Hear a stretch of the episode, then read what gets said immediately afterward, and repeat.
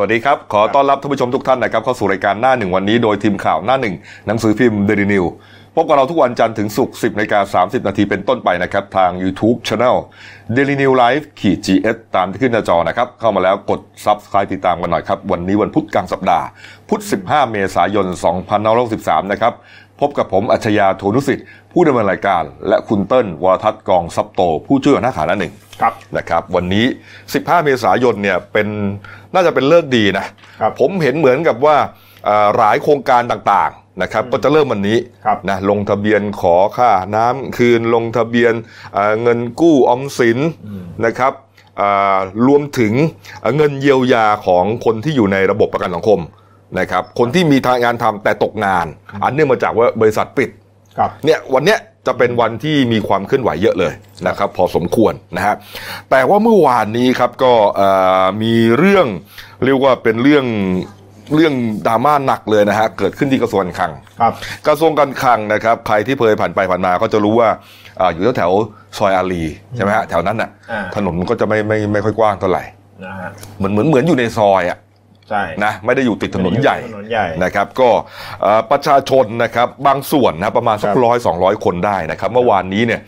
ก็เรียกว่าเอ่อเดินทางกันมาที่นั่น เพราะว่าเข้าใจว่าเอ่อให้ไปลงทะเบียนขออุทธรณ์ขออุทธรณ์ในการรับเงินเยียวยา 5,000 บาทครับก็คือว่าชุดเนี้ยลงทะเบียนไปแล้วอ่าแล้วมีผลแจ้งกลับมาว่าไม่ได้ครับนะครับ ไม่ผ่านอืมอ่าแจ้งผ่านทาง SMS ไม่ผ่านจะด้วยเหตุผลอะไรก็ตาม ไม่ตรงตามอาชีพคุณเป็นเกษตรกรหรืออะไรก็ตามแต่ละครับนะฮะแต่ว่าเขารู้สึกว่าเขาเดือดร้อนอืมเขานี่แหละคือคนจนตัวจริงอะคนที่เดือดร้อนจากไอ้โควิด -19 ตัวจริงเลยครับทำไมถึงไม่ได้ แล้วมันยิ่งสัปดาห์ที่แล้วคุณเติ้ลครับมีประเด็นเรื่องเออคนที่ได้ แล้วมาโพสต์ลักษณะเย้ยๆอะอ่าใช่ไหมมีอะไรบ้างนะเศษเงินหลังตู้เย็นด้านอ่าได้มาแล้วเดี๋ยวเอาไปซื้อล้อแม็ก ไอ้ที่พวกเนี้ยไม่พวกเนี้ยไม่เดือดร้อนแน่นอนฮะอ่า นะเงินมีเงิน มีเงินเหลือเก็บอยู่อะเออ แต่คนที่เขาเดือดร้อนจริงเนี่ยเขารู้สึกว่าเฮ้ยมันไม่เป็นธรรมอะครับ นะแล้วจะรออยู่นิ่งเฉยแม้ว่าทางกระทรวงการคลังรัฐบาลจะบอกไม่ต้องมา ลงทะเบียนเว็บไซต์เขาก็ไม่ไหวอะคือเหมือนกับว่าอืมชีวิตนี้มันไม่ไหวแล้วอะ ครับ ไม่รู้ว่าเอ่อไม่มาแล้วจะได้เปล่าก็ไม่รู้ เพราะครั้งแรกยังยังไม่ผ่านเลยอะครับทั้งทั้งที่เขาเดือดร้อนจริงๆ นี่เลยฮะเมื่อวานก็เดินทางกันไปเนี่ยเป็นร้อย ครับนะครับ ก็ไปโวยนะมีแม่ค้าบางคนนะน้ำเอ่อน้ำหูน้ำตาไหลนะครับเออบอกว่าบางคนเนี่ยบอกว่าเอ่อทำไมถึงไม่ได้อืมนะเปิดตลาดสิถ้าเปิดเนี่ยจะไม่มาง้อเลยเออขอให้เอ่อค้าขายเองก็ได้นะได้มาสองสามร้อยก็ยังดีตอนนี้เนี่ย น้ำค่าน้ำก็ไม่มีจะจ่ายเขาแล้วจะตัดน้ำอยู่แล้ว น้ำกินต้องเอาน้ำในส้วมกินแล้ว นี่คือนี่คือเรื่องจริงที่มันเกิดขึ้นนะนี่คือปัญหาที่เกิดขึ้นจริง ๆ นะครับ แล้วก็มันก็จะโยงใยไปถึงว่าไอ้ระบบการคัดกรองของรัฐบาลเนี่ย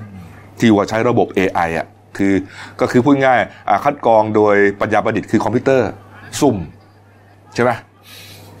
มันก็เลยไปสะท้อนว่า เอ๊ะตกลงมันใช้ได้จริงหรือเปล่า ระบบการคัดกรองเนี่ยเดินอ่าอืม คือคือคือทางเมื่อเมื่อเมื่อวานเนี่ยทางพอช่วงช่วงช่วงที่ที่ออกมา อืมเนี่ยอืมก็เขาก็ไม่ยอมนะอืมอย่าไม่ยอมนะ ก็เอ่อโวยวายกันนะ แล้วก็บางคนก็เป็นพี่วินมอเตอร์ไซค์ใช่นะวินมอเตอร์ไซค์บอกว่าเนี่ย ผมเนี่ยอยู่ในอาชีพสี่อาชีพแรกเลยที่จะต้องได้ครับถูกไหมฮะอืมยังไม่ได้เลย เออ มันเกิดอะไรขึ้นแล้วทุกวันนี้เขาก็ไม่มีคนมานั่งอะ มันติดกันไงอืมนั่งซ้อนท้ายมันก็ติดกันใช่ไหมให้ห่างเมตรสองเมตรมัน มันก็ลูกค้าไม่มีอะเออเขาขอบอกเดือนละห้าพันเนี่ย ยังพอที่จะเยียวยาชีวิตต่อไปได้ลูกเมีย ใช่นะบางคนบอกว่าโอ้โหหลานไม่มีนมจะกินนะโอ้โหนี่ทุกข์มากนะ ตัวเองยังอดได้นะ ลูกหลานอดนี่เราน้ำตาตกในนะคุณเต้นนะครับนะนี่คือทุกข์จริง ๆ นะครับ ก็เลยคนแห่กันไปที่นั่น ปรากฏว่า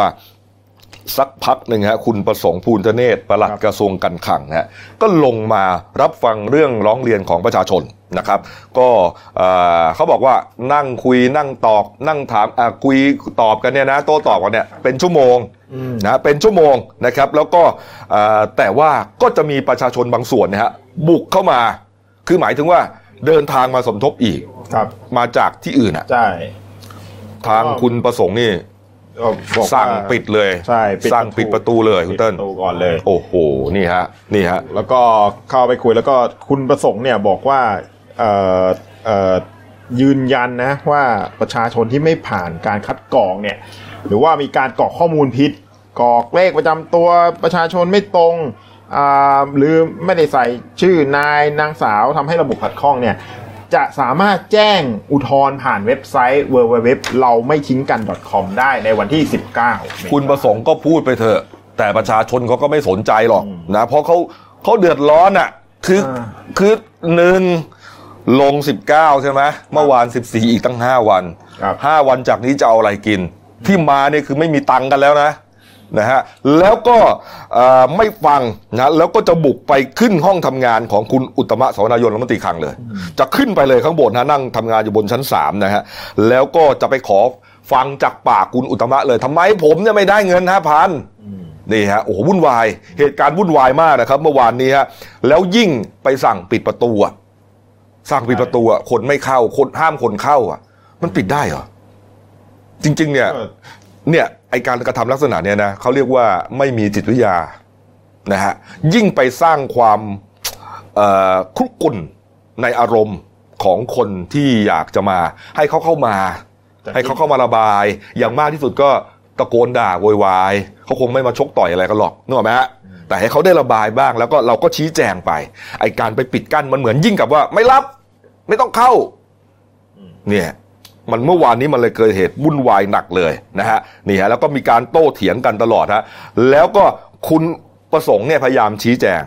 นะฮะเอาละเจ้าหน้าที่รปภห้ามไม่ให้ขึ้นตึกได้แล้วนะครับคุณประสงค์พยายามชี้แจงนะครับ เรื่องดาวหนึ่งสองสามอย่างที่คุณเติ้ลบอกอ่าอาจจะผิดพลาดกรอกไม่ถูกต้องไม่ตรงอะไร กลับไปกรอกใหม่นะฮะครับแต่เขาก็ไม่ฟังไม่ฟัง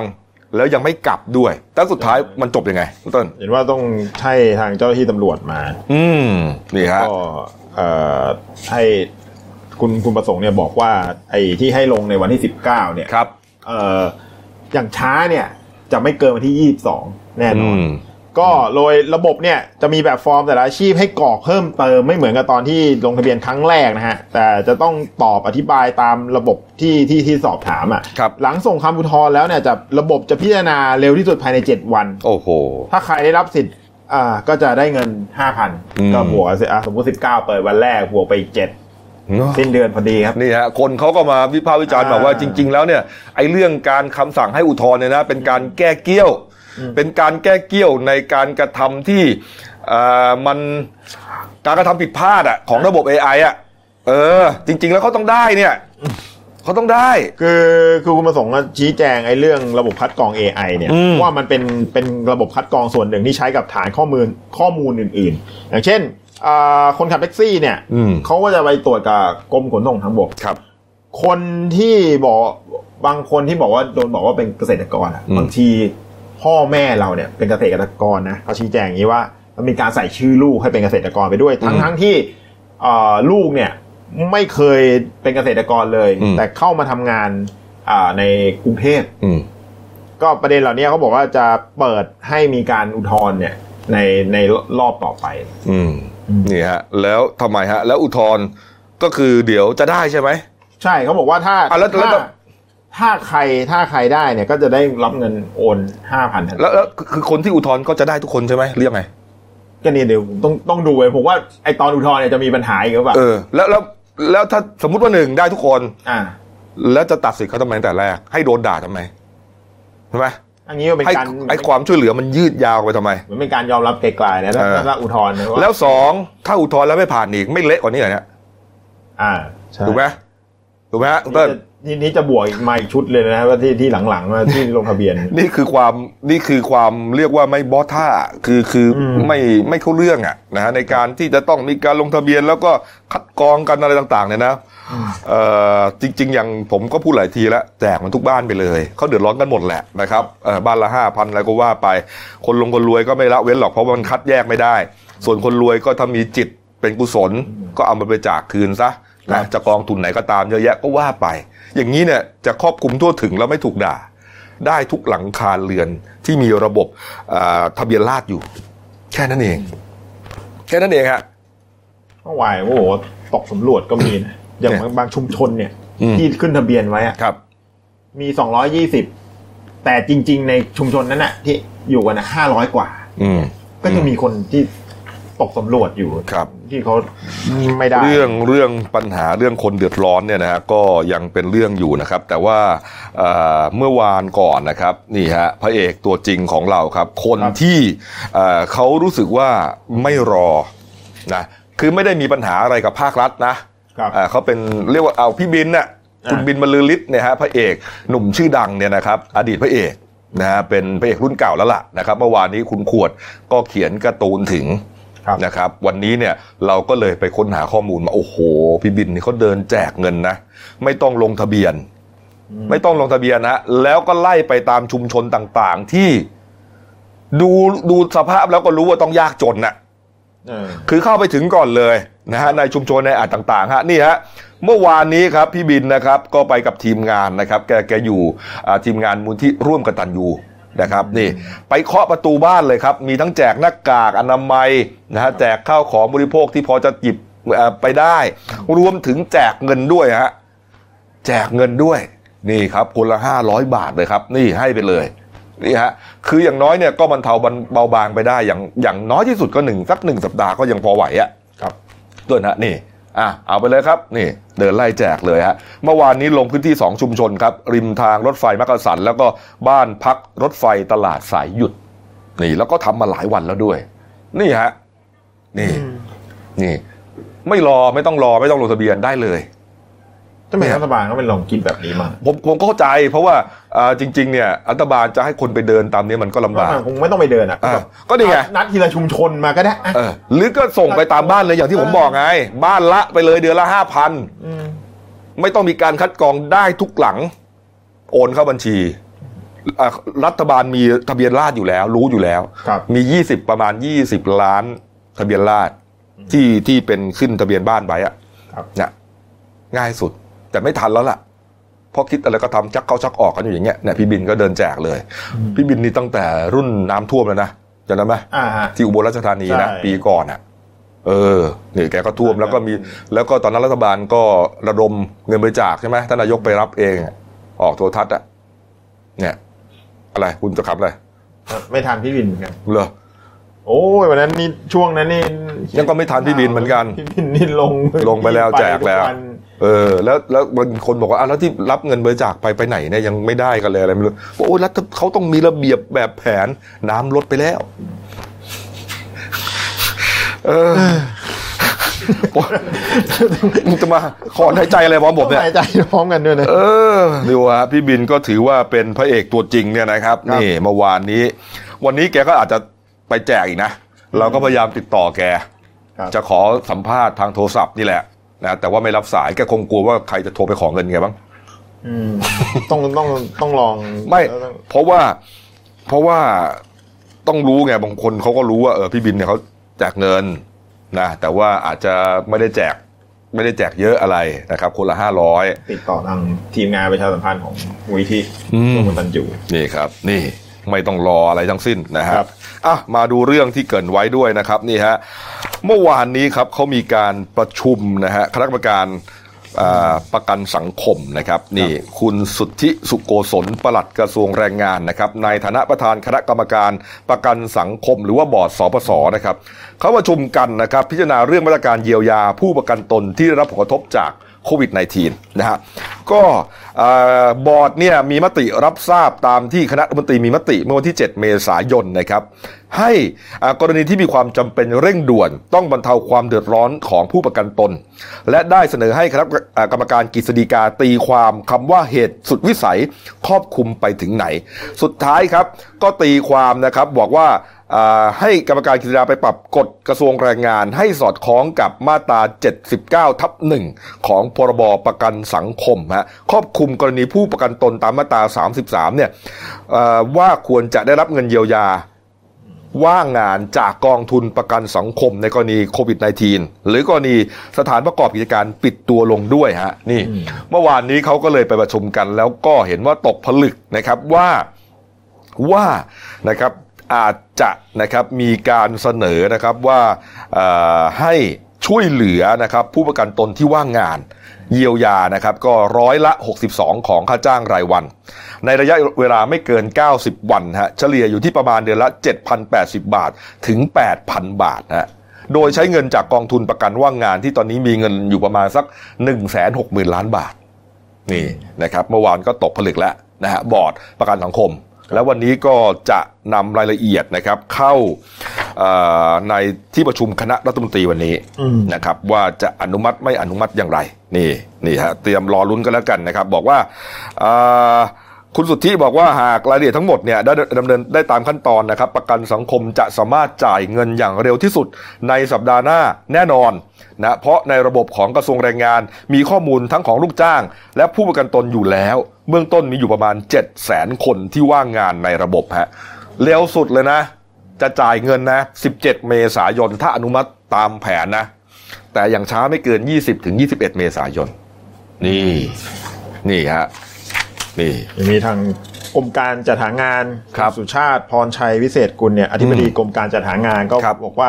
ทางกรมการจัดหางานเนี่ยจะเปิดให้ผู้ว่างงาน แล้วก็กลุ่มแรงงานนอกระบบอะที่ได้รับผลกระทบจากโควิด -19 เนี่ยครับอ่าสนใจเข้าเข้าสมัครทำงานกับกรมการจัดหางานในโครงการจ้างงานด่วน 45 วันอืมก็จะมีรายได้วันละ 300 บาท ทั้งหมดเออ300 อัตราทั่วประเทศนะเออสมัครได้ตั้งแต่วันนี้จนถึงวันที่ 17 ไม่ต้องเสียค่าธรรมเนียมการสมัคร ก็ให้เตรียมใบอ่าประกาศนียบัตรและสำเนาใบแสดงผลการศึกษาที่ตรงกับสมัครที่อ่าตำแหน่งที่สมัคร แล้วก็บัตรประชาชนตัวจริงครับไปสมัครได้ที่สำนักงานจัดหางานกรุงเทพพื้นพื้นที่1นถึงสิฮะแล้วก็อ่าสำนักงานจัดหางานของทุกจังหวัดด้วยกันโอ้โหเนี่ยก็ถือว่าเป็นเรื่องดีเลยนะ 300 อัตราเลยนะ อืมนี่ฮะก็มีเงินมีงานทำไปด้วยนะครับในช่วงวิกฤตเนี่ยนะครับครับนี่ฮะอะ ส่วนคนที่อยากจะกู้เงินนะก็ตอนนี้ครับก็มีหลายหลายสถาบันการเงินหลายธนาคารแล้วล่ะนะครับ เอาเรามาเล่าให้ฟังเรื่องเออออมสินก่อนนะธนาคารออมสินนะครับนี่เขาก็เตรียมเปิดให้เอ่อกู้ลงทะเบียนเงินกู้นะใช้ว่าสินเชื่อฉุกเฉินนะของธนาคารออมสินนะครับ ก็จะให้รายละ 10,000 บาท ดอกเบี้ย 10 บาทต่อเดือนนะฮะหรือว่าครับ0.1เปอร์เซ็นต์นะฮะผ่อนชำระนาน 24 เดือนนะฮะโอ้โห ผ่อนกันยาวเลยอะสองปีสองปีนะฮะสองปีก็อาจจะผ่อนสักเดือนสักเดือนน่ะห้าร้อยเออประมาณเนี้ยไม่เกินนี้นะฮะนี่ก็เขาบอกว่าเอ่อวงเงินสูงสุดนะครับก็1 0,000บาทนะครับแล้วก็ปอดปอดชำระเงินต้น6เดือนด้วยนะอืมหกเดือนแรกคือช่วงเนี้ยพอได้เงินมาแล้ว6 6เดือนแรกยังไม่ต้องไปไปผ่อนต้นอ่า เพราะว่ามันอยู่ในช่วงโควิดอ๋อไม่มีไรายได้แน่นอนอ่าเออ จะเอาไปลงทุนค้าขายมันก็ลำบากอีกอะนึกออกปะเออยังขายอะไรไม่ได้ ถูกก็เหมือนกับยังไได้ขายอะเอามากินเองนั่นแหละอ่าพูดง่ายๆนะหมื่นหนึ่งเนี่ยนะพยายามใช้มันได้ก็แล้วกันนะครับนี่ครับคุณสมบัตินะครับก็ 20 ปีขึ้นไปอายุนะครับ สัญชาติไทยแล้วก็เป็นผู้ประกอบอาชีพอิสระ มีรายได้ไม่เกิน 30,000 บาทต่อเดือน แล้วก็ต้องได้รับผลกระทบจากไวรัสโควิดด้วย อันเนี้ยจริงๆเนี่ย ไม่ต้องมาอยู่ในข้อกำหนดแล้วของทุกอย่างฮะมันได้รับกันทุกคนครับนะครับนี่ฮะก็แต่ไม่ต้องแห่กันไปที่ธนาคารออมสินนะฮะให้ลงทะเบียนทางเว็บไซต์ของธนาคารนะฮะเข้าไปคลิกคำว่าลงทะเบียนเข้าร่วมมาตรการช่วยเหลือลูกค้าครับแล้วเปิดให้ลงทะเบียนวันแรกวันนี้ฮะนี่ดูรายการเราจบแล้วก็ใครที่อะกู้ดีกว่าหมื่นหนึ่งนะไปรวมกับเงินช่วยเหลือรัฐบาลอีกสักห้าพันสามเดือนก็ยังพอได้ใช่ไหมอืมเออแล้วหกเดือนก็ค่อยผ่อนไป เดือนละสี่ร้อยห้าร้อยสบายนะฮะดีกว่านะครับ นี่อ่าครับผมทางการประปาภูมิภาคอะการประปาส่วนภูมิภาคเปิดลงทะเบียนขอคืนเงินประกันการใช้น้ำก็เริ่มตั้งแต่8โมงที่ผ่านมาวันนี้ เริ่มวันนี้เหมือนกัน วันนี้เหมือนกันครับครับโดยไม่มีการ ก็ไม่มีกำหนดปิดการลงทะเบียนอืมอ่าก็ไปตรวจสอบทางการช่องทางการลงทะเบียน วิธีการลงทะเบียนค่าประกันอ่าตามขนาดมาตรวัดน้ำครับครับที่อ่าการประการประปาภูมิส่วนภูมิภาคครับ ส่วนอ่าการประปานครหลวงจะเปิดให้ลงทะเบียนวันที่ 1 พฤษภาอ่าต้องแยกกันนะอ่าอ่าภูมิภาคต่างลงวันนี้อ่าต่างจังหวัดนะฮะส่วนอ่าการประปานครหลวง อันเนี้ยรวมนนทบุรีอ่าสมุทรปราการใช่อ่าด้วยเนี่ยนะฮะครับลงทะเบียนที่หนึ่งพฤษภาคมครับแต่จริง ๆ ก็ได้ได้ไม่เท่าไหร่นะ ไม่เท่าไหร่หรอกมันมันจะไม่สูงเท่ากับอ่าของไฟฟ้ามิเตอร์ไฟของมิเตอร์ไฟนี่จะเท่าไหร่สองพันสามพันสี่พันบ้านผมเนี่ยสี่พันโอ้อืมบ้านมีบ้านมีกบกี่แอม ป์สิบห้า15ใช่เราได้สี่พันสี่พันนะ เห็นภรรยาบอกว่าได้สี่พันแต่ยังไม่ได้สักทีเนี่ยอ้าวก็ยังไม่ได้จริงเขาเป็นคนลง แต่ก็ดูพยายามดูก็ยังไม่ได้ อืมอืมนี่ครัฮะบค่าน้ำเนี่ยมันก็ครับจะอ่าเรียกว่าอ่ามันก็มันอ่าการเงินประกันมันก็จะอิงอิงกับราคาน้ำที่เราเสียแต่ละเดือนอะมันก็จะน้อยกว่าอ่านนะอย่างไฟผมเสียเดินสามสี่พันน้ำก็ไม่กี่ร้อยสามร้อยประมาณนี้ใช่ไหมเพราะฉะนั้นเงินประกันก็จะไม่เท่าไหร่ แต่เขาก็เปิดให้ลง มันเป็นเงินเราฮะก็ลงเอาคืนมานะครับอ้าวมีอีกประเด็นหนึ่งครับ เมื่อวานนี้ครับอ่าคุณสุจินต์ชัยชุมศักดิ์นะครับผู้ว่าราชการจังหวัดนนทบุรี หลังจากที่เรียกว่ายกเลิกมาตรการไงทีแรกเนี่ยทีแรกเนี่ยมาตรการการปิดห้างครับปิดร้านตัดผมปิดตลาดอะไรต่างๆ เนี่ยครับมันทำกันอยู่แล้วครับทั้งประเทศ ผู้ว่าเมืองนนท์เห็นว่าเอ๊ะมันน่าจะเอ่อผ่อนปลนได้แล้วนะเออเพราะว่ายอดของผู้ติดเชื้อเมืองนนท์ก็ก็ ก็มีอัตราที่ชะลอนะครับ ก็เลยเหมือนกับว่าจะจะช่วยครับนะโดยการยกเลิกยกเลิกเอ่อประกาศเดิมอ่าก็คือให้เอ่อห้างสรรพสินค้าร้านตัดผม ร้านขายโทรศัพท์ อะไรพวกนี้นะครับ กลับมาเปิดบริการได้ใหม่ครับเพื่อที่จะอะไร เพื่อที่จะช่วย ให้พ่อค้าแม่ขายเนี่ยกลับไปขายของกันได้บ้างครับนะครับอย่าลืมว่ามาตรการเยียวยา ก็เป็นมาตรการหนึ่งจ่ายเงินไปเลย แต่อีกอันหนึ่งที่จะปันยั่งยืนก็คือ ให้เขากลับมามีรายได้ด้วยตัวเองใช่กลับมาค้าขายกันนั่นแหละเออนะฮะแต่ว่าอะก็ต้องเลือกด้วยนะครับเรื่องเกี่ยวกับโรคถ้ามันยังไม่ดีพอเนี่ยก็ก็ต้องต้องละไว้อยู่เนี่ยนะเออแต่เมึงนนท์ก็เห็นว่ามันน่าจะได้อยู่ ก็ประกาศไปไปไปมาๆไม่รู้อีท่าไหนฮะกลับคำซะแล้วเรียบร้อยกลับคำซะแล้วว่าไม่เอาดีกว่า นะครับ ไม่รู้ว่าโดนอะไรมาหรือเปล่าเออนะฮะก็เหลือแค่ให้บริการเรื่องเกี่ยวกับโทรศัพท์มือถืออย่างเดียว ใช่นะฮะแต่ว่าหลังจากนั้นเนี่ยนะครับคุณสุจินต์นะผู้ว่านนท์เนี่ยนะก็บอกว่าได้อ่าปรึกษาหารือกันแล้วในหลายหน่วยงานนะครับครับก็วางมาตรการนะของจังหวัดเองนะครับของเมืองนนท์ก็เองว่าจะฟื้นฟูนะครับก็คือว่าจะช่วยเหลือนะครับอ่าประชาชน นะครับในจังหวัดนนทบุรี อันนี้คนละส่วนกับเงินเยียวยา 5,000 บาทของรัฐบาลนะครับกำลังคุยกันถึงมาตรการช่วยเหลือชาวบ้านรายละ 2,000 ถึง 3,000 บาทครับ ก็มีการประชุมหารือกันนะฮะระหว่างนายกองค์การบริหารส่วนจังหวัด นายกเทศมนตรีนครนนท์นะฮะนายกเทศมนตรีนครปักเกร็ดกาชาติจังหวัดพัฒนาสังคมจังหวัดอะไรพวกเนี้ยคุยกันหารือกันครับสุดท้ายก็มาตกผลึกกันที่ว่าอ่าน่าจะให้อบจไปดูในส่วนรอบนอก นะครับไปถึงประชาชนที่อยู่รอบนอกอำเภอนอกนอกอ่าส่วนกาชาติและอ่าก็ไปช่วยดูอีกส่วนหนึ่งนะฮะนี่นี่ฮะรอบนอกให้กาชาติไปดูขออภัยฮะแล้วก็ส่วนเรื่องท้องถิ่นเนี่ยจะให้อบจไปดูนะครับส่วนเงินก็จะเอามานะครับเอามาจากพัฒนาสังคม และความมั่นคงของมนุษย์จังหวัดเนี่ยนะฮะจ่ายได้ 2,000 บาทนะแล้วก็อบจเทศบาลจ่ายได้3,000 บาท อืม นี่ ใจปั้มเลยพ่อเมืองนนท์ คุณเติ้ลก็อยู่นนทบุรี ใช่ครับคุณจะได้ไหมเนี่ยก้อนนี้คิดว่าจะได้ไหมยังยังยังไม่ได้รับผลกระทบอะไรขนาดนั้นอืมให้คนที่เขาเดือดร้อนเอาไปก่อน นี่แหมคุณดีมันพ่อพระจริงๆนี่ฮะใช้ได้เลยนะฮะครับเรายังพอมีกำลังอยู่ใช่ไหมใช่คนที่เขาเดือดร้อนจริง ๆ เนี่ย เราก็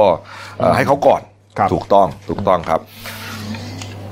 อะเมื่อวานนี้นะฮะอืมเอ่อราคาทองคำนะครับ นี่อืม พุ่งสูงสุดในรอบ 7 ปีนะครับ ได้รับการเปิดเผยจากคุณจิตติตั้งสิทธิ์พักดีฮะนายกสมาคมค้าทองคำครับก็บอกว่าอาทองคำเมื่อวานนี้ครับ ตอนเช้าปรับขึ้น 550 บาทเลยฮะอืมสูงสุดในรอบ 7 ปีครับ ใช่ครับ ส่งผลให้ทองคำแท่งนะฮะรับซื้อบาทละ 26,050 บาท ครับ ขายออกบาทละ 26,250 บาทฮะ แต่ทองรูปพรรณครับดีฮะ รับซื้อ 25,574 บาท เศษเศษๆขายออกบาทละ 26,750 บาทครับ พอประกาศอย่างนี้ครับ โอ้โห คนก็แห่กันไปฮะ เอาทองหยองที่เก็บสะสมอยู่ครับ ไปขายเลยฮะ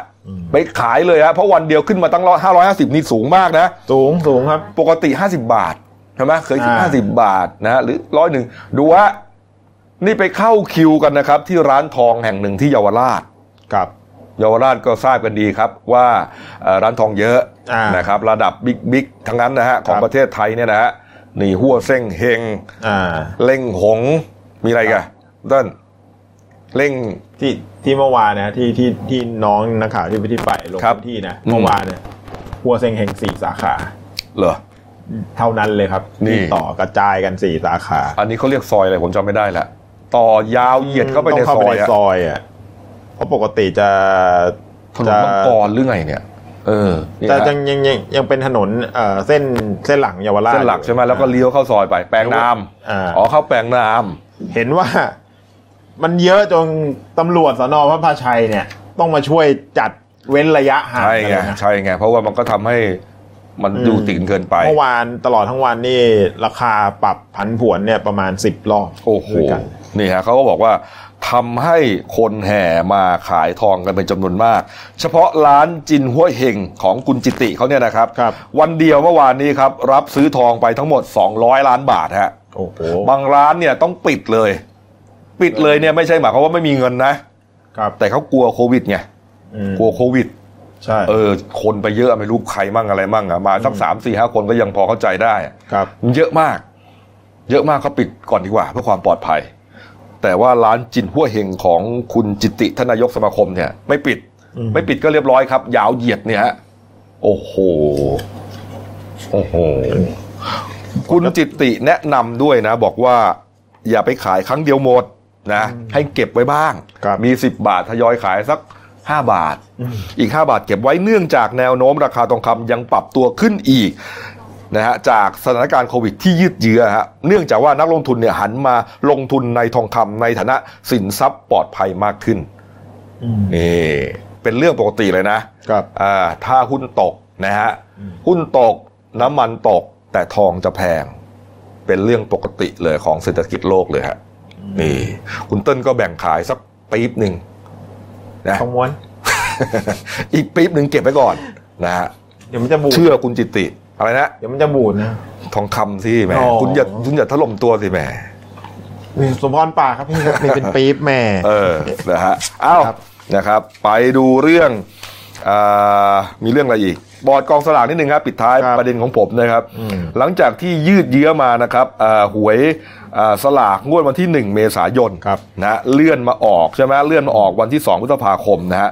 ทำท่าว่าจะเลื่อนออกไปอีกแล้วนะฮะเนื่องจากว่าคุณอำนวยกลิ่นอยู่ครับ ประธานแนวร่วมสมาพันธ์คนพิการผู้ค้าสลากแห่งประเทศไทยครับเขายื่นหนังสือถึงประธานบอร์ดกองอ่าประธานบอร์ดกองสลากเลยบอกว่าเลื่อนไปอีกครับสองพฤษภาเนี่ยจะถึงเนี่ยอย่าเพิ่งออกเลื่อนไปอีกเลย 16 พฤษภาคมเลย เพราะว่าอ่าจะได้มีเวลาให้ผู้ค้าเนี่ยค้า สลากมากขึ้น แต่มันขัดแย้งกับกลุ่มค้าสลากรายย่อย กลุ่มค้าสลากรายย่อยนะฮะตัวแทนของเขาคือคุณประสานน้อมจันทึกบอกว่า อย่าไปเลื่อนเลยนะสองพฤษภาคมเนี่ยดีแล้ว ยิ่งเลื่อนไปทำให้ผู้ค้าสลากรายย่อย ขายยากขึ้น แล้วก็เสี่ยงติดโควิด -19 มากขึ้น ยังขายไม่หมดเลยเหรอเนี่ยยัง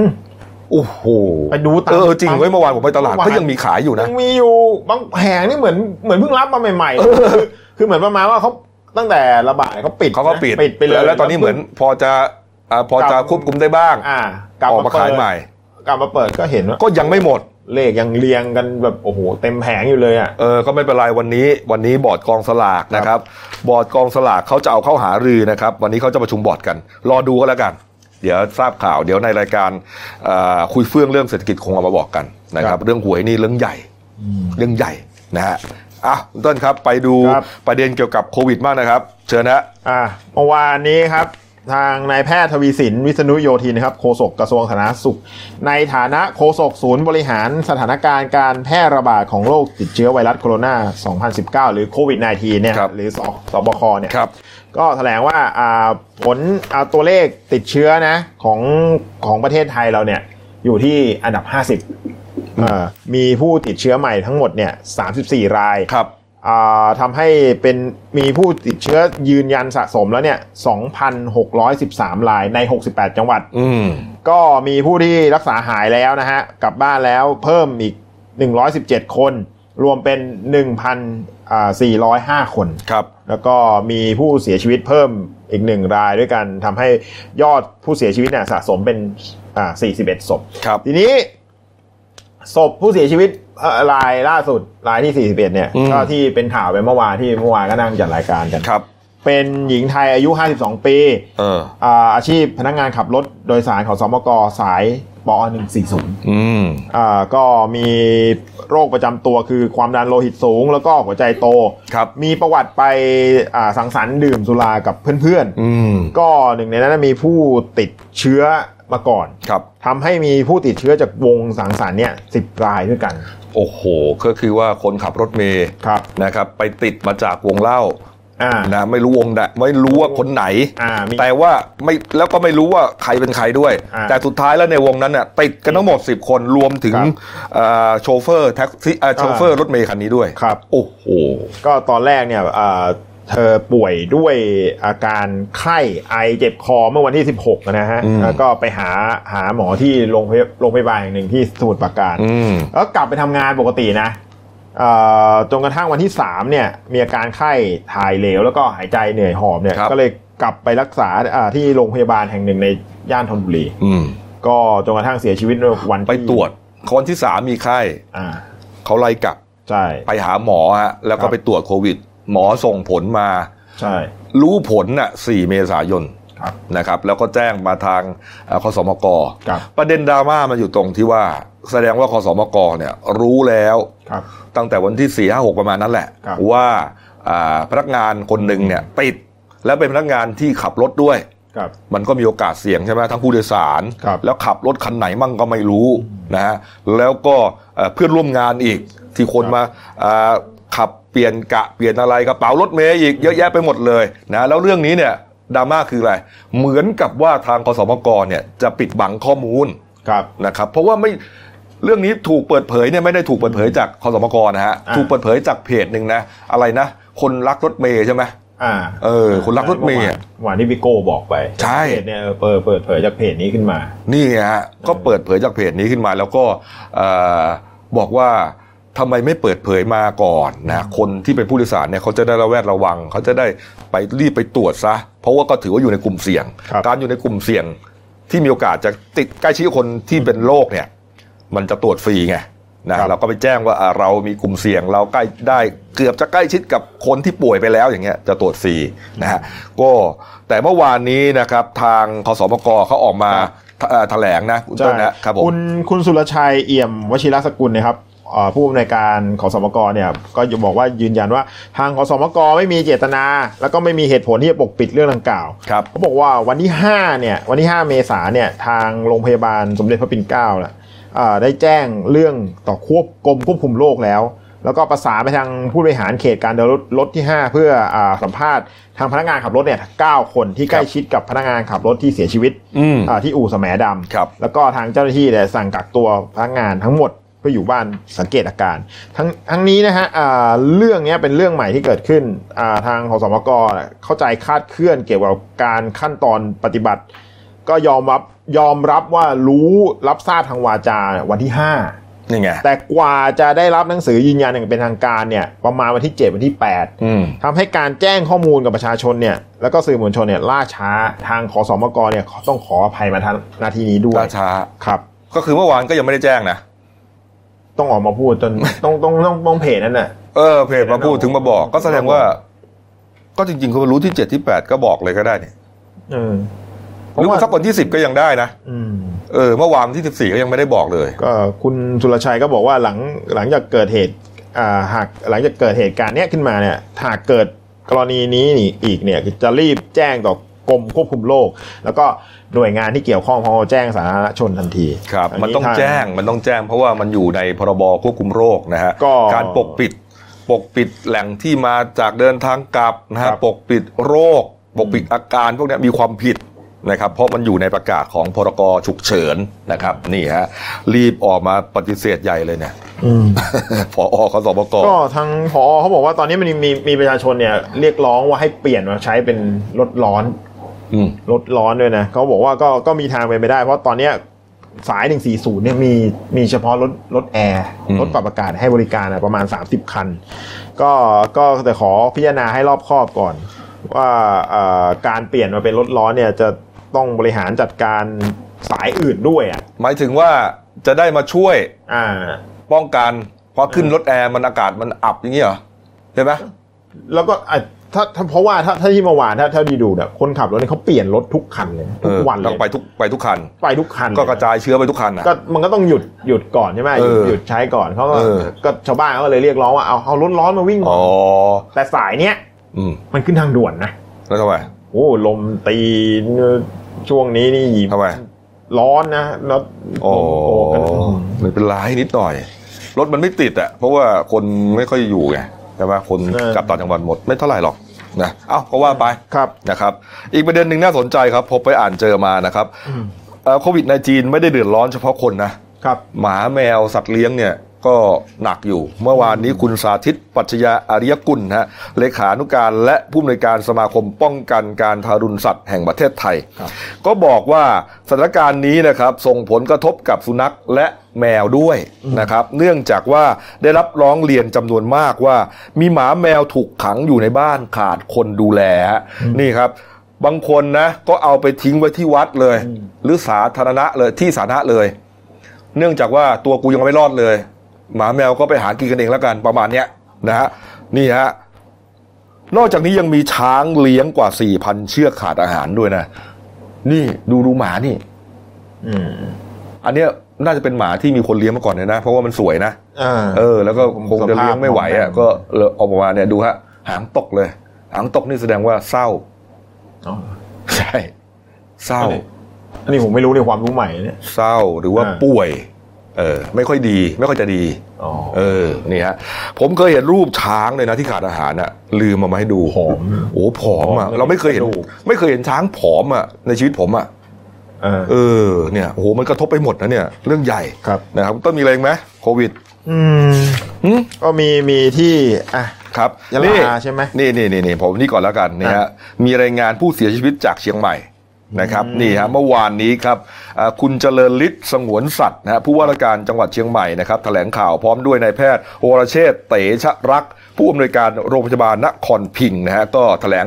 สถานการณ์โควิด -19 ของจังหวัดนะครับก็แถลงไปนะครับแต่ว่าประเด็นอยู่ที่อ่าพบผู้เสียชีวิตหนึ่งรายนะครับเป็นรายรายแรกใช่ไหม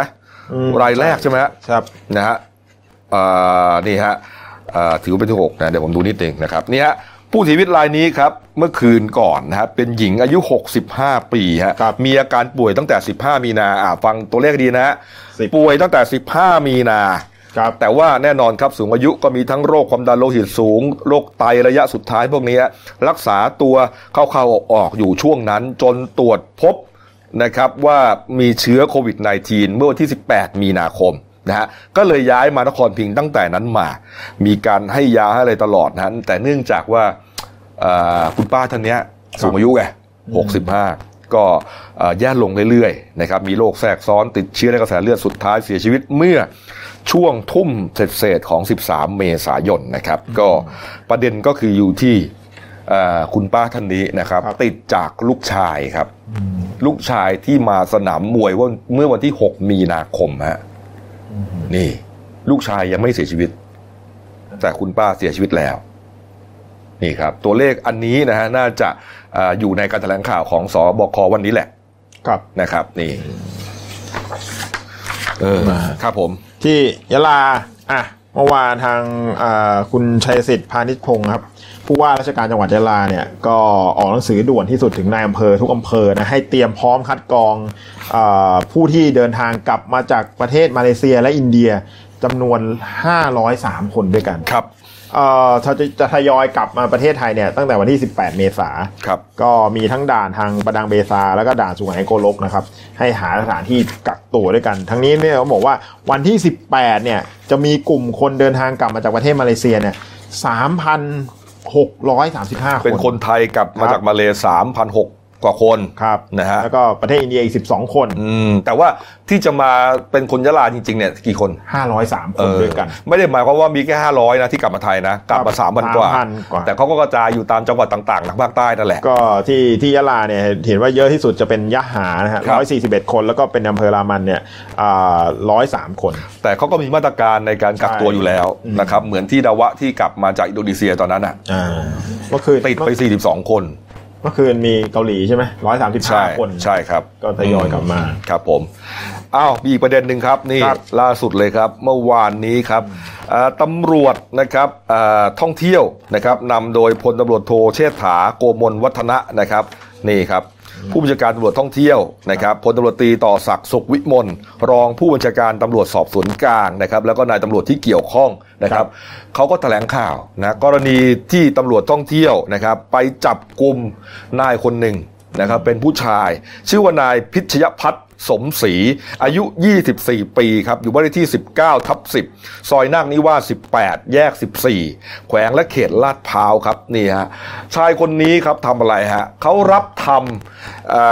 เอกสารต่างๆของโรงพยาบาล เป็นใบรับรองแพทย์นะครับโรงพยาบาลส่วนใหญ่เป็นโรงพยาบาลเอกชน แต่ก็มีโรงพยาบาลของรัฐด้วยนะฮะพบของกลางครับตาประทับปลอมของโรงพยาบาล 17 อัน ใบรับรองแพทย์ต่างๆ 95 ฉบับคอมพิวเตอร์ต่างๆ มากมายนะคครัรับบที่เกี่ยวเนื่องกับการจะทำใบรับรองแพทย์ปลอมเนี่ยนะครับ ก็ปรากฏว่าเอ่อเนื่องจากว่ามีผู้ใช้สื่อออนไลน์เนี่ยเขาร้องเรียนมาครับบอกว่าเนี่ยพบนายคนเนี้ยออกประกาศรับจ้างทำอืมใน Facebook นะฮะใช้ชื่อบอกว่ารับทำใบรับรองแพทย์ลาป่วยตรวจสุขภาพ นี่ฮะก็ ทำเหมือนของโรงพยาบาลตัวจริงทุกประการนะครับ แล้วก็คิดราคาใบละ 1,000 บาทนะครับนะครับ นี่เป็นใบรับรองแพทย์ปลอมนะฮะแต่ตอนนี้เนี่ยมันมีประเด็นว่ามีใบรับรองแพทย์โรคโควิดปลอมด้วย นี่ครับนี่ฮะตกแผ่นละ 800 บาท ไอ้ใบรับรองแพทย์ปลอมปกติเนี่ย เราก็เข้าใจว่าไปลางาน ไปลางานอืมเออใช่ไหมลาป่วย บางทีไม่ได้ป่วยหรอกไม่ได้ป่วยไม่ได้ไปเพราะบางคนปีหนึ่งไม่เคยป่วยเลยนะจริงป่ะเขาลาแต่ก็อยากจะหยุดบ้าง อยากจะใช้สิทธิ์ในการป่วยไงบางที่เขาให้ลาหยุดแล้วบางที่เขาบอกถ้าป่วยต้องมีใบรับรองแพทย์ อ่าใช่นี่ก็เลยได้ทำแต่เราสงสัยว่าไอ้ใบตรวจโควิด เนี่ยทำเพื่ออะไรเขาบอกว่าลูกค้าที่มารับทำ ที่มาจ้างให้ทำโควิดเนี่ยนะส่วนหนึ่งนะครับเป็นลูกค้าที่ทำงานในสายการบิน และมีอาชีพที่เสี่ยงต่อการติดโควิดฮะอืมมาให้ทำผมก็เลยสงสัยว่าเฮ้ยมันจะทำไปทำไมวะอ๋ออยากหยุดงาน อยากหยุดงาน ไม่ใช่ดิเอ้าอยากทำงานหรือเปล่า คุณจะอยากหยุดงานแล้วก็คุณบอกว่าผมติดโควิดเนี่ยเหรอ ไม่ไม่ไม่แบบว่าเสี่ยงให้กักตัว 14 วัน อย่างนั้นหรือเปล่าเออก็เป็นไปได้ อ่า อันนั้นอย่างหนึ่งนะอ้าวเหรอ แต่ผมมองว่าว่าไม่ติด ไม่ติดก็จะได้ทำงานต่อไปทำงานต่อเอ้ยไม่ติดจะจะต้องจะต้องไปนั่นทำไมวะ ก็หาหมอธรรมดาก็ได้นี่หว่าใช่ไหมก็นี่ไงผมถึงมองว่า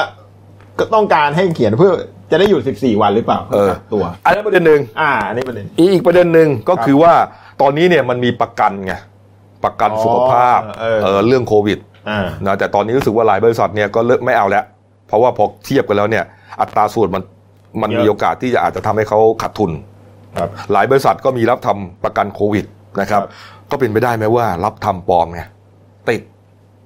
จะได้เบิกเงินประกันเอาเอาสินไหมมา เออ เออใช่ไหมลงไปหมื่นหนึ่งอาจจะได้สองแสนเนี้ยก็คุ้มนะ เออนี่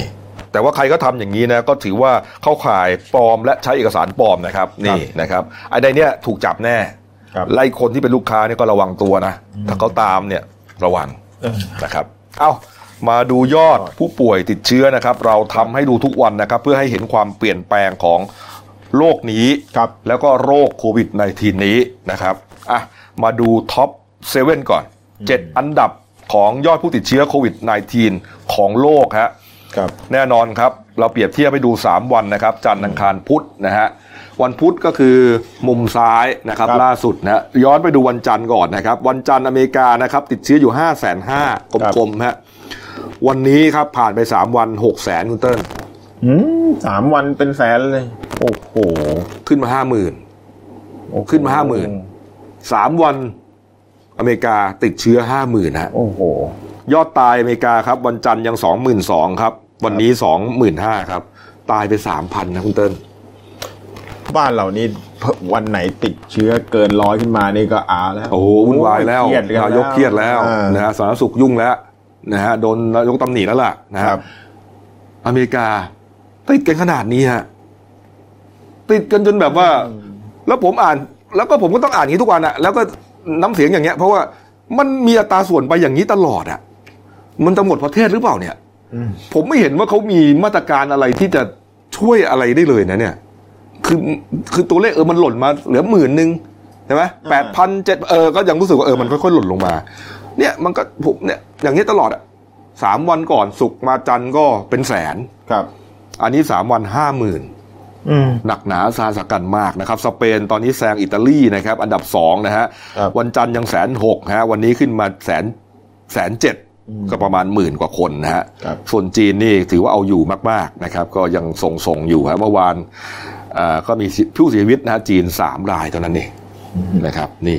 ดูเปรียบเทียบกันนะครับ ดูนะฮะข้อมูลนี้ดูย้อนหลังได้ตลอดนะครับครับส่วนรวมทั้งโลกนี้นะครับ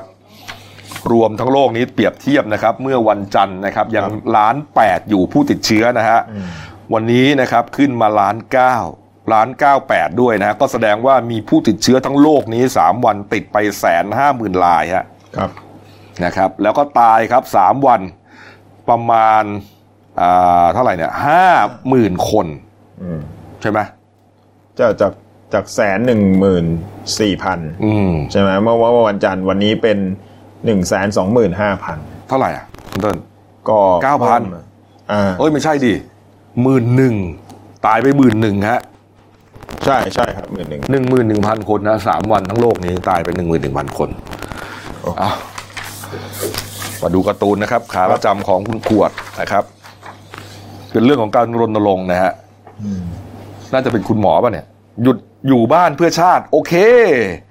แต่บางอย่างไม่เคยหยุดไปก่อนนะ ดอกเบี้ยธนาคาร เอ้า ก็มันมีประเด็นไง หลายหลายธนาคารนี่เขาให้หยุดพักเงินต้น แต่เออดอกเบี้ยยังต้องจ่ายอยู่อืมเขาไม่พักดอกเบี้ยนะครับ เออ ดูฮะมันจะช่วยทำไมวะเนี่ย ก็ต้องดูว่าช่วยทำไมเนี่ยแต่ละธาคารโอ้โห ไม่ไม่ไม่ละเว้นได้เลยเหรอเนี่ยกำไรกำไรเนี่ยจะต้องเอากันตลอดเลยเหรอเนี่ย คนเขาก็ไม่มีปัญญาจะไปหาเงินเนี่ยตอนเนี้ยอ่ารัฐบาลยังต้องกู้อะฮะยังต้องกู้มาให้เรานะเนี่ย โอ้โหในแบงค์นี่สุดตีนจริงๆเออขอไปฮะสุดยอดจริง ๆอะพักครู่เดียวครับกลับมาช่วงหน้าครับคุยข่าวกันใหม่ เราจะก้าวผ่านไปด้วยกัน No COVID 19 อาการติดเชื้อจากไวรัสโควิด -19 ที่สังเกตได้ง่าย ๆ ด้วยตัวเอง มีดังนี้ มีไข้ เจ็บคอ ไอแห้งๆ ไม่มีเรี่ยวแรง และหายใจเหนื่อยหอบ อาจพบอาการปอดบวมอักเสบร่วมด้วย นอกจากนี้ผู้เข้าเกณฑ์ต่อไปนี้ สามารถตรวจเชื้อไวรัสโควิด -19 ฟรี 1. เพิ่งกลับจากประเทศกลุ่มเสี่ยง 2. มีอาการผิดปกติที่ระบบทางเดินหายใจ 3. มีไข้มากกว่า 37.5 องศาเซลเซียส 4. มีอาการไอ มีน้ำมูก เจ็บคอ หอบเหนื่อย ปอดอักเสบอย่างไม่ทราบสาเหตุ 5. มีประวัติใกล้ชิดหรือสัมผัสกับผู้ติดเชื้อ และ 6. ทำอาชีพที่ต้องพบปะชาวต่างชาติจำนวนมาก เราจะก้าวผ่านไปด้วยกัน No COVID 19 กับพวกเรา YouTube Daily New Life ขีด th อะมาครับช่วงสองของรายการหน้าหนึ่งวันนี้นะครับครับเอ่อเรื่อง เป็นประเด็นร้อนแรงอยู่ในโซเชียลมีเดียนะครับขึ้นอันดับหนึ่งแฮชแท็กนะทวิตเตอร์เมื่อวันสองวันก่อนอ่านะครับแฮชแท็กผู้กองเบนซ์ครับผู้กองเบนซ์เป็นใครครับ ผู้กองเบนซ์เป็นใครฮะผู้กองเบนซ์ชื่อจริงว่าร้อยตำรวจเอกสี่ทิศอ่ำถนอมฮะครับอายุ 34 ปีครับเป็นอดีตข้าราชการตำรวจนะฮะตำแหน่งรองสารวัตรครับ แต่ก่อนก็รับราชการตำรวจนี่แหละผู้กองเบนซ์อ่านะฮะแล้วก็เหมือนกับว่ามาจับพลัดจับผลูทำสติกเกอร์ลายตำรวจอ๋อ นะครับแล้วก็พบช่องทางสร้างรายได้มากกว่างานประจำที่เป็นตำรวจอยู่หลายเท่านะครับด้วยการเปิดสอนอาเปิดคอร์สสอนสร้างสติกเกอร์ลายนะต่อมาก็เหมือนกับว่ามีคนเข้าไปรับชมรับฟังมาก ๆเข้านะฮะอ่าตัวเองก็เลยไปเปิดเพจเลยทีนี้เพจครับผู้กองเบนซ์เลยนะครับแคปเบนซ์นะครับมีผู้ติดตามนับล้านคนนะฮะทีนี้ก็ไม่ได้ทำแต่เฉพาะสติกเกอร์แล้วครับนะครับ ก็เหมือนกับว่าเป็น life coach อะ ก็คือว่าคนที่แนะนำแนวทางการดำเนินชีวิตครับเออ นะฮะ มีการเอาเรื่องธรรมะต่าง ๆ มาย่อยให้เป็นเรื่องง่าย พูดสั้นอืมๆเป็นคลิป เป็นแต่ละคอนเทนต์กันไป ก็มีคนเข้าไปติดตามอ่านเข้าไป กดไลค์กดแชร์แล้วเขาเนี่ยคนก็เริ่มดูเยอะขึ้น แต่ว่าที่เป็นที่เป็นอ่าเอกลักษณ์เขาก็คือว่า มักจะใช้คำพูดหยาบคาย หยาบหยาบแรงแรงๆเร้าอารมณ์ผู้ฟังอืม นะครับ จนเกิดการดราม่าเนี่ยเกิดการถกเถียงกันเนี่ยครับหลายครั้งครับนะครับ เป็นประเด็นหลายครั้งแล้วส่วนใหญ่ก็จะเป็นเกี่ยวกับเรื่องธรรมะไงมึงกูพูดมึงกูตลอดไอเนี่ยอืมเออไม่เคยพูดคุณผมอะไรเลยว่ามึงอย่างนั้นกูอย่างนี้อะไรเงี้ยเออบางคนเขาก็สนุกดี ก็ฟังก็เหมือนกับพวกยูทูบเบอร์หลายคนที่มักใช้อันนี้ครับใช้คำพูดลักษณะนี้แล้วก็ดังขึ้นมาอืมหม่อมถนัดแดกเนี่ย วันไหนถ้าพูดเพราะนี่ตัวปลอมแน่นอนนะฮะนี่ฮะผู้กองเบนก็ดังมาจากเรื่องนี้ฮะเรื่องนี้เลยนะครับ คนก็ติดตามกันเยอะมาก แล้วใครที่ไปคอมเมนต์ในลักษณะที่ไม่เห็นด้วยอืมนะแรงๆบล็อกเลย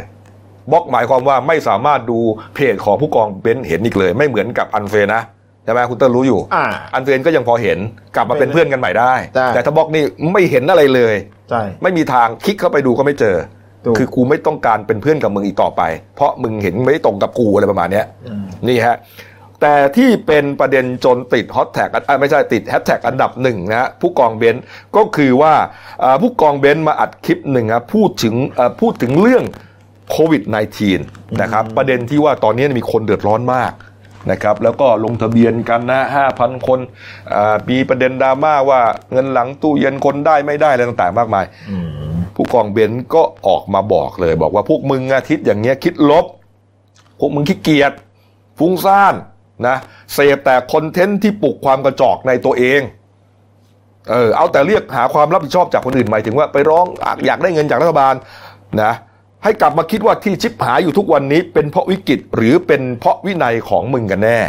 เออพวกมึงนะ ถ้ามึงทำงานนะ มึงไม่อดตายหรอกอะไรประมาณเนี้ยนะนี่ถ้าไปสมัครกี้สมัครแก๊ปขนส่งอาหารทั้งพวกเนี้ยขายออนไลน์เปิดช่อง YouTube ยักหน้ากากอนามัยขายเนี่ยทำไปดิเออ มึงไม่มึงรอดอยู่แล้ว เออ เป็นเพราะมึงกระจอกไง อะไรประมาณเนี้ยนี่ฮะ ก็ทำให้ผู้ชมผู้ชมบางส่วนรู้สึกว่าเฮ้ย มันไม่ใช่นะ มันไม่ใช่อย่างนั้นทั้งหมดนะ เพราะว่าเอ่อหลายคนเนี่ยมันมีชีวิตไม่เหมือนกันถูกนะครับ บางคนก็มองว่า เอ้ย มันก็เป็นคอนเทนต์ที่ปลุกใจดีนะ เป็นเนื้อหาที่ปลุกใจดีเออเว้ยกูก็ไปสมัครงานแล้วกันนะอย่างงอมืองอเท้ารอรับเงินอย่างเดียว แต่หลายคนเขาก็มองว่าเป็นการพูดซ้ำเติมคนที่ได้รับผลกระทบนะอะเพราะว่าทุกคนเนี่ยเขาบอกว่ามีต้นทุนไม่เท่ากัน บางคนเข้าถึงอินเทอร์เน็ต บางคน เขาเข้าไปถึงครับบางคนวันนี้แทบจะไม่มีกินอืมเออบางทีเอ่อมอเตอร์ไซค์ไม่มี ไม่ต้องพูดถึงว่าจะมีหรือเปล่าเพราะฉะนั้นจะไปรับจ้างมันก็เป็นไปไม่ได้ อะไรประมาณเนี้ยนะฮะแล้วก็ทีนี้ก็เลยเป็นประเด็นดราม่าคุยกันกระจายเลย โยงไปถึงว่าโอ้ยอาชีพอย่างมึงอะไอคนที่ไปคอมเมนต์นะไอ life coach เนี่ยหากินบนความฝันของผู้คน แต่จริงๆแล้วมึงเกิดไม่ได้จริงหรอก นี่ฮะเพราะว่าเท่าที่ผ่านมาไม่เห็นมีใครประสบความสำเร็จจากการให้คนอื่นมาเป็นโค้ชชีวิตให้เลย มีแต่โค้ชนั่นแหละที่รวยเอาเลยเอา เออคอร์สหนึ่งเคยเห็นไหมไม่ใช่เฉพาะแต่ไอ้ผู้กองเบนซ์นะอ่าอื่นๆนะผมไม่อ้างไม่นั่นแล้วกันอ่าโอ้สองหมื่นสามหมื่นใช่ไหมไปอบรมกันในโรงแรมอืมโหมีคนไปสมัครอะสิบคนก็สองแสนแล้วอะคุณเติ้ลร้อยคนก็สองล้าน อบรมสักสามวัน พูดพูดพูดเก่งหน่อยฮึกเหิมมีวิธีการพูดมีวิธีการโน้มน้าวใจ เออคิดทฤษฎีขึ้นมาเองหน่อยอะไรเงี้ยเห็นไหมกลับบ้านไปสองล้าน อันนั้นก็อมความฝันมาจะต้องรวย แต่สุดท้ายคนที่รวยจริงๆคือโค้ชโค้ชไปแล้วนี่ที่เขามาวิพากษ์วิจารณ์กันนะนี่ฮะก็เลยทำให้โดนด่าเขาเรียกทัวร์ลง ภาษาอินเทอร์เน็ตอะใช่คือโดนด่าแบบกระหน่ำ summer sale ด่าเละ เออมันไม่ควรมันจะซ้ำเติมคนกันอย่างนี้นะมันช่วงวิกฤตประมาณเนี้ยสุดท้ายครับ ผู้กองเบนซ์ก็เลยต้องออกมาโพสต์ขอโทษนะฮะเขาขอโทษบอกว่าถ้าผมได้พูดหรือทำอะไรผิดพลาดไป หรือกระทบกระเทือนจิตใจใครไปบ้าง ผมขออภัยทุกท่านจากใจจริงนะครับโอ้นี่ตัวตัวปลอมหรือเปล่าเนี่ยและขอขอบคุณสำหรับสิ่งที่เกิดขึ้นในวันนี้ ผมจะนำไปปรับปรุงและพัฒนาให้ดียิ่งยิ่งขึ้นไปครับอืมจบ no comment อ้าวมาประเด็นเรื่องอาชญากรรมครับคุณต้นครับ เมื่อวานนี้